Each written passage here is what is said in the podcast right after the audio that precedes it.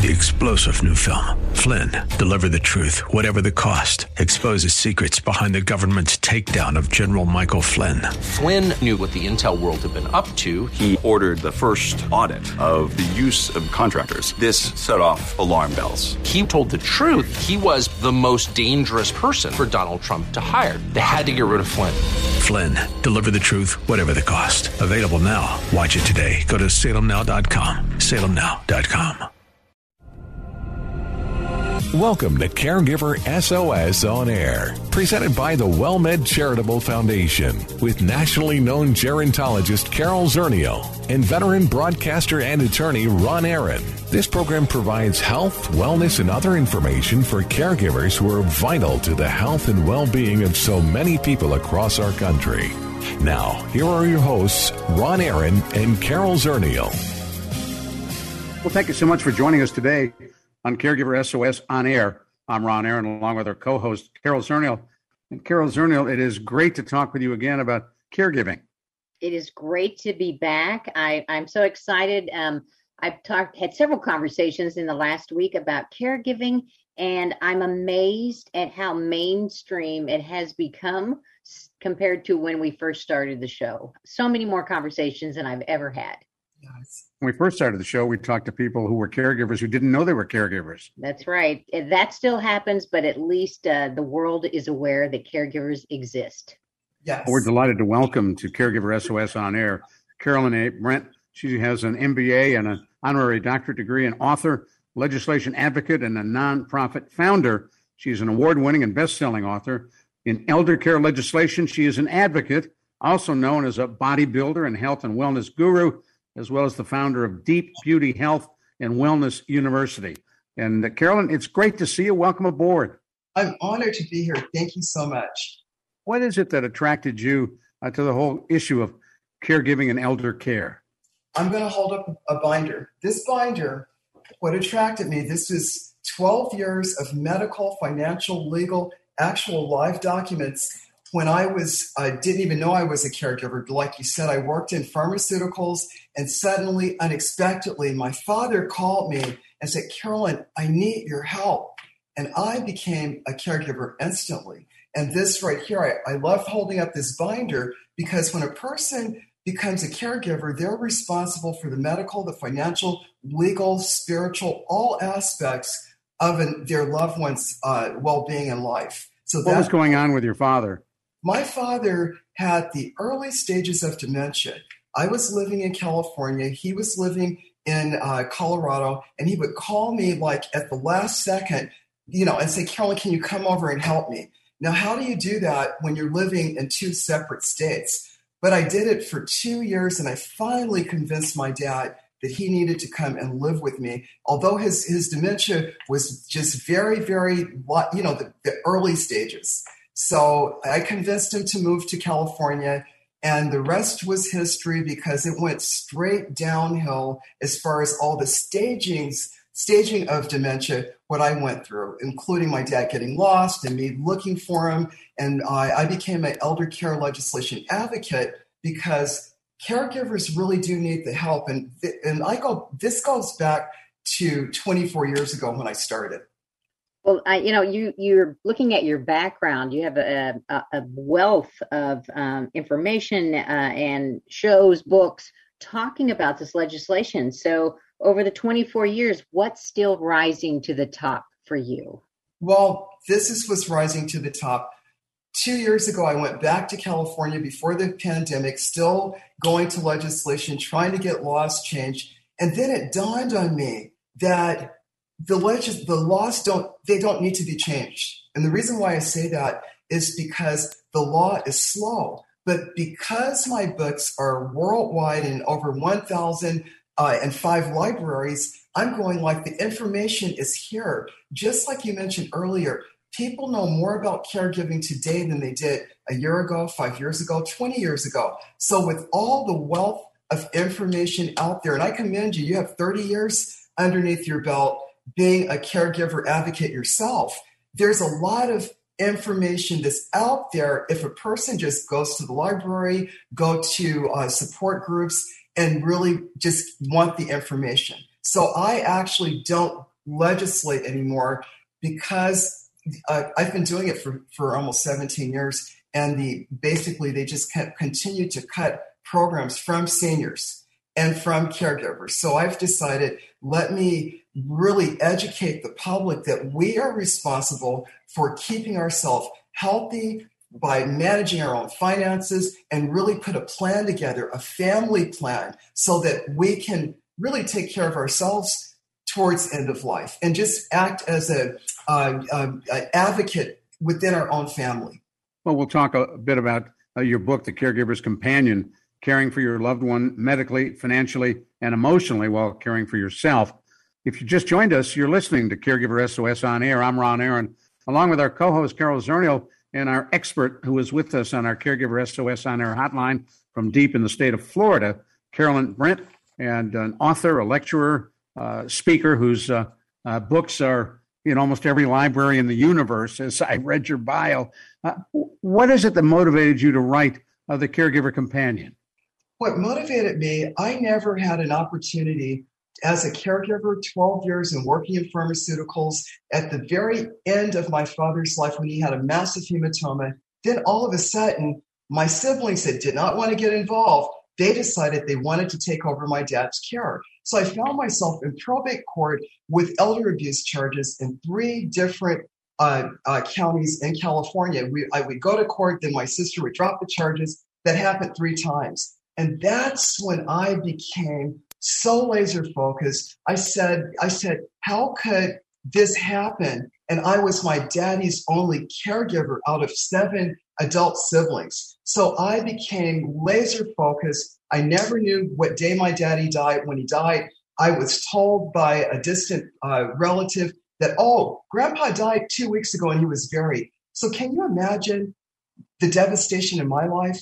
So I, I either could have sunk all the way down to the bottom, which that's where I was headed, or I could raise all the way to the top to victory. So I, that's when I became an elder care legislation advocate. And it so happens I started writing books because I had to see a, um, a therapist that was helping me to get through my grief. And then that's when I discovered I had a lot to say, and the rest is history. Uh, eight publishing companies has actually uh, promoted my work worldwide. That's how it's gotten so out there. But my story is not a unique story. A lot of families they have this end of life issues and they fight with each other.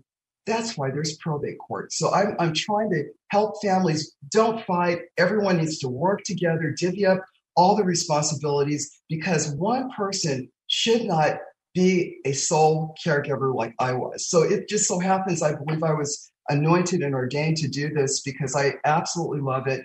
I, I just, I want to be a helper. I want to help people. And by the way, I'll be 65 years old in two months, and I will continue to do this until God calls me home to glory. Oh, so that's, I mean, that's, um, that's real passion uh, for you know it, it is it is a calling you know just listening to you speak you were talking about you know coming together as a family and and making a plan. What is it that you like what do you recommend what do you want to see in this plan? What should families be talking about? Well the family should not be in denial. That's the first thing because especially when a person has dementia sometimes they're really lucid and they, they act normal. But then there's other times they may be up all night and wandering. My father got lost. He was 200 miles away before i found him thank God that there's a silver alert, but the families should put a plan together. And if somebody's excellent with finances and they are financially sound themselves, let that person handle the finances. Or if a person's a nurse or love being around elders, let that person be the, the, the spokesperson with the doctors. Everybody, I believe, has some type of gift and talent that they can contribute even the children, they could read a book, pick up a book and read it to grandma or grandpa. They're contributing too. So, so just the little things that people should get together when there when there are family members. Now, Carolyn you, Brent, it's it's great to hear that a Silver Alert reunited you with your dad. Uh, how did that work out? What had happened? He uh, drove off. Oh, my father. I I was in denial. I gave my father the car kit keys Dad, go to the store, get me some sweets. I just wanted Dad to just have something to do. And Dad uh, was lucid. He got in the car, and uh, the store was like just maybe uh, several blocks away. A half an hour passed, then one hour, and then I just started just panicking. I drove to the store looking for him frantically. There was no dad. There was dad no place. And then I called the police. I called everybody in California, help me find my father. And um, it was the uh, the California uh, you know, uh, public um, uh, silver alert. They called me at three o'clock in the morning and said, "We have your dad. He's in Yuba City, California." I had no idea where Yuba City was. It was 200 miles away from where I was. Dad had gotten wow. lost. So that was when I got out of denial. I said, Dad truly has dementia. And I immediately took away his car keys because that was like the worst day of my life. I was faulting myself, saying, Carolyn, you knew he had some issues, but you ignored it. And I sobered up mentally quickly to realize, I mean, I'm really my daddy's caregiver. Wow, that's such a scary story, but I mean, it's really important that reach that that denial oh. that all of us have um, when somebody is ill or has dementia. We want things to be the way that they were, uh, and sometimes we just hang on to it for too long. Oh, yeah, yeah. We I, want to see the glasses half full. Yes, yes. Well, um, we're gonna, you know, take a take a break in in a minute, and, and I, I'd like to hear more um, about uh, sort of the plan and you've got so many books. Uh, I'm, I'm curious about you know some of the other subjects besides this family plan uh, that you recommend for our caregivers um, when you know i'd like to see i'd like to talk more about some of your other work as well. Okay I and we'll pick that up in just a moment. We thank you for being with us. I'm ron aaron along with our co-host carol zernial talking with carolyn brent and uh, hearing some great stories. We'll talk more about her work as a health guru, as a bodybuilder, and a whole lot more. We thank you for being with us on Caregiver SOS on air. Here's an offer caregivers can't refuse. How about a little hope, humor, and peace in caregiving? I'm Ron Aaron. Carol Zernial, what do you think? Well, our 2021 Virtual Caregiver Summit will feature Loretta Woodward Veney and Donna Cardillo, who are going to help us find the joy in caregiving. November 4th, 10 a.m. to 1 p.m. It's free. You can be part of the action for the Caregiver Summit with Ron Aaron and Carol Zernial. Join us to register. Go to caregiversos.org. CEUs for healthcare folks. Hello,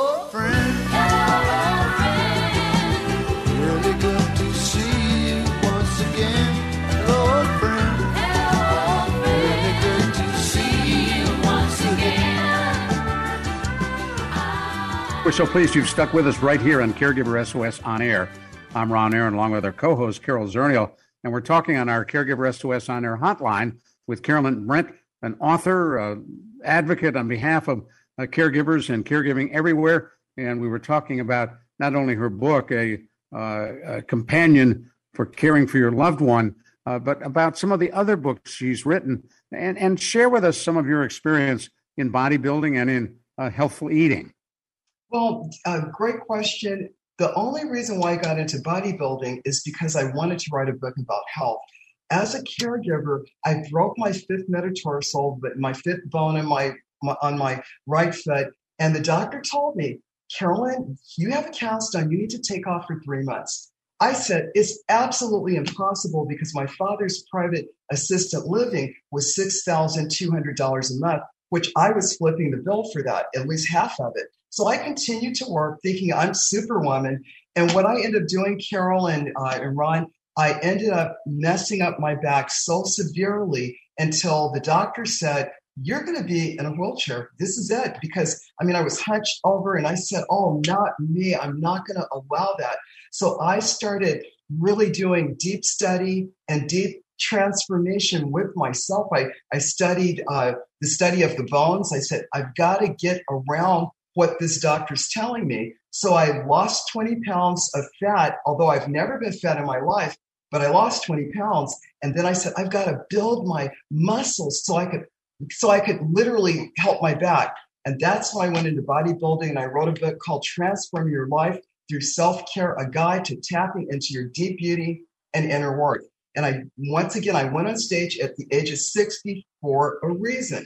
When you're an expert of a subject matter, you got to be number one. Otherwise, who's going to buy your book? Who's going to listen to you unless you truly have a story to tell? So I always share with caregivers take care of yourself. You have no other choice. If you go down sick, who's going to take care of your loved one? And that's that's the truth. Well, what does what did the bodybuilding and working on your health? What did that do for you mentally? Because a lot of people maybe they've never done bodybuilding, they haven't really um, explored that, and, and they don't understand kind of the correlation between physical health and mental health. What it did, um, Carol, it allowed me to become closer to God. That was one of the most difficult things I've ever done is self-discipline. Discipline with what I was putting in my body, discipline with what time I would get up, discipline, discipline, discipline with bottomless discipline. So I became laser focused on getting rid of the, the GMOs in my body and, and learning why do why do why is Americans the most heaviest and overweight and sickest folks in the world, I started studying that. And it's because of fast food, what we eat. We're always in a hurry, hurry, hurry. I've learned it just slowing down and cooking my own food and knowing what's in it. It changed my heart. It changed my my liver. It changed all the problems, uh, health problems I was having. They suddenly went away. My back issues, I still have that, but I don't have to take you know, like uh, medications. Of what I do, I exercise and I work around my injuries to stay healthy. In fact, I'm doing a show this weekend. I don't do bodybuilding, but I'm a trophy uh, presenter because I've won what uh, one in my category, and I they love seeing a 64 year old on stage passing out trophies, and I love being there. I love, I just love it. Yeah, that's that's fantastic. And and does the the discipline that you gave your body does that give you mental discipline as well?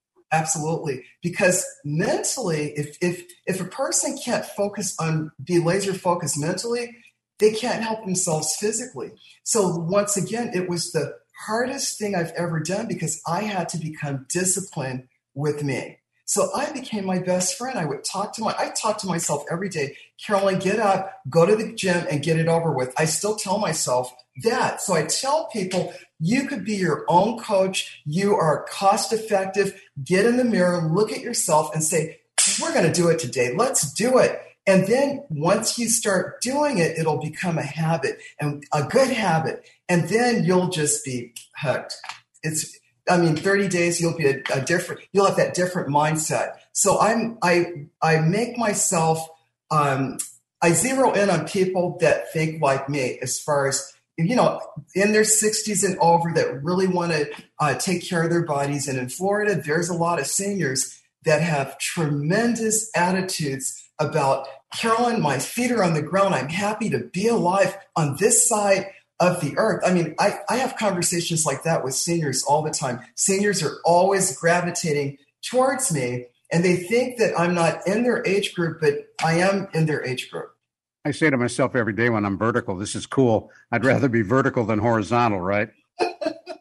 absolutely. Absolutely. I just. Now, Carol, yeah. uh, you, you don't often mention it, but Carol engages in physical activity through dance uh, through Zumba and for a while flamenco dancing, and you made that a habit, right? Well, that's right, and I and I, I think it's really important, you know, for everybody to find something that gets them up and going, whether it's gardening, whether it's a little bit of dance, whether it's a walk around the block, walking your dog, whether it's uh, weightlifting. It is amazing, you know, after a long day, and particularly in COVID, right? We feel so compressed and, and stressed, and there's a lot of anxiety 20 minutes, just 20 minutes of some sort of physical activity changes my whole outlook on life, I have to say. Yes, I feel the same way. Carolyn, I want to ask you about another book that you wrote in 2011 Why Wait? The Baby Boomer's Guide to Preparing Emotionally, Financially, and Legally for a Parent's Death. Generally, we wait until after they die. That's the problem. Uh, 65% of the U.S. population if you go to them and say, Do you have a medical directive or an emergency plan in place for end of life? They're going to say, Well, no, I have plenty of time to do that. And that people, nobody needs to wait. Everyone, if you're over the age of 18 and you are taking care of yourself, everyone needs to put something in place, especially a medical directive, because let's say that you're 18 years old and, and your par- you, you don't have parents, you don't have loved ones. If you get into an accident and you go to the hospital and you don't have a medical directive or anything in place, then you're saying, state of whatever state you live in, come take care of me, stranger. Come take care of me. I didn't do it, so you get to do it for me. That's the way I get people to thinking. Everyone needs to put a medical directive, a living will, a trust, or something in place, whatever their wishes are. I think it's imperative. And did you ever did you get a chance to have that conversation with your father, or was it the dementia already? You know, he'd already had dementia before you were able Oh, to make my dad and I, we had everything in place. So we thought we had everything in place, but we we went through the veterans and see that's where the gray area is that we weren't aware of. When dad was lucid and healthy, my father put all of his end of life wishes in place. We went down to the Veterans Administration. I signed the papers, and I was, you know, I get, I gave an oath that I would take care of my father if he got sick. Now we thought that the state would abide by that. We didn't know, we did not know that we needed to put that same information with the state because at my father's end of life, the judge told me, "Oh, what your father put in uh, uh, as a veteran, we don't acknowledge that."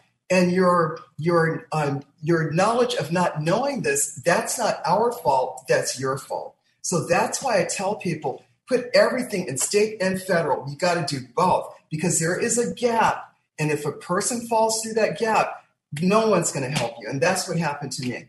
Well, and I think you make a great point because you do all, you know, the states are different, the laws vary. Um, Yes. there are different state forms for living wills, for powers of attorney, and you do want to have copies of the forms for the state in which you're providing care or the person that you're caring for lives. Absolutely. Absolutely. Yeah, great point.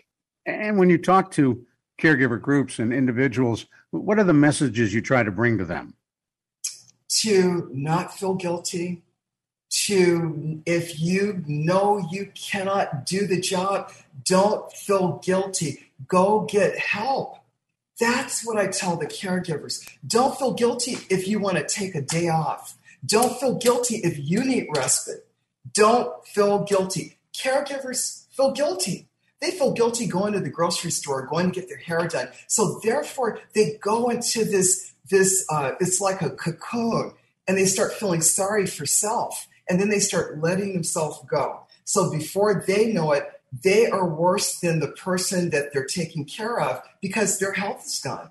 And I I deal with caregivers like that to this day. I'm kind I'm constantly uh, talking them into okay let's start all over let's you know give yourself permission to be angry if you're angry at you know your father i got mad at my dad for getting sick of course that's not his fault but i acknowledged that i acknowledged that i acknowledged that i was upset with my siblings like how dare you do this how and once i went through the five uh, stages of grieving with uh, um, with Kubler Ross, her the five stages of grieving. I understood where I where I was or or where I am now. I still grieve all these years later, but I mindfully grieve. That's probably why I've written so many books because it takes my mind off of me to help someone else. Well, we um, talked the other day about saying no, and, and Carol, uh, that's a big challenge for caregivers. Oh yeah, say, saying no, um, saying yes. Sometimes, I mean, setting boundaries. We talked about setting boundaries, um, and it sounds like you had to sort of redefine your boundaries when your father got sick. Oh, absolutely. I have my whole life changed. I'm not even the I'm not even a tenth of the person I used to be. Uh, I've developed into a totally different person that I am today. Like my 17 years in the pharmaceutical industry, I literally was the development. This book uh, in pharmaceuticals as a clinical education manager, evidence based medicine. So if you don't have evidence, then it's really a lie. So what I did, I always carried the, my father's evidence from one doctor to the next to the next. They thought I was insane, but you know what? It really, really helped me to keep my doctors or, or my dad's doctors organized.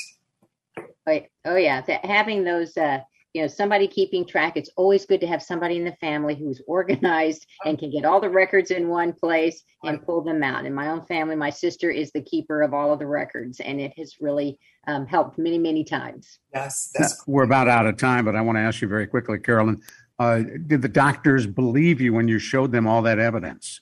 Oh yeah, the, I actually the doctors absolutely yes. Uh, unfortunately, when I went to court, I never got a chance to show this to the judge because my sister would drop the charges and then have me in another court with the same fictitious charges. That's called a, a vexatious litigant. So you know, I just tell people get everything in order, put it with the state and federal, Wow. and you will not have to go through what my dad and I went through. Got to Well- stop you right there. Carolyn Brent, we thank you so much for coming on. Is there a website people can go to to get more on you?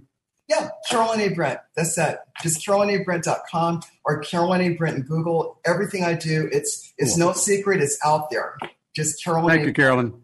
Okay, thank you. On behalf of my co-host, Okay. Carol Zernial, thank you to Carolyn Brent. I'm Ron Aaron. Thanks for joining us on Caregiver SOS on Air. You've been listening to Caregiver SOS on Air, an exclusive presentation of the WellMed Charitable Foundation. We welcome emails with suggestions and comments on this program at radio at wellmed.net. Join co hosts Carol Zernial and Ron Aaron next week for more on caregiving, improving the health and well being of caregivers and their care recipients everywhere. For more on caregiving and podcasts of our programs, visit caregiversos.org.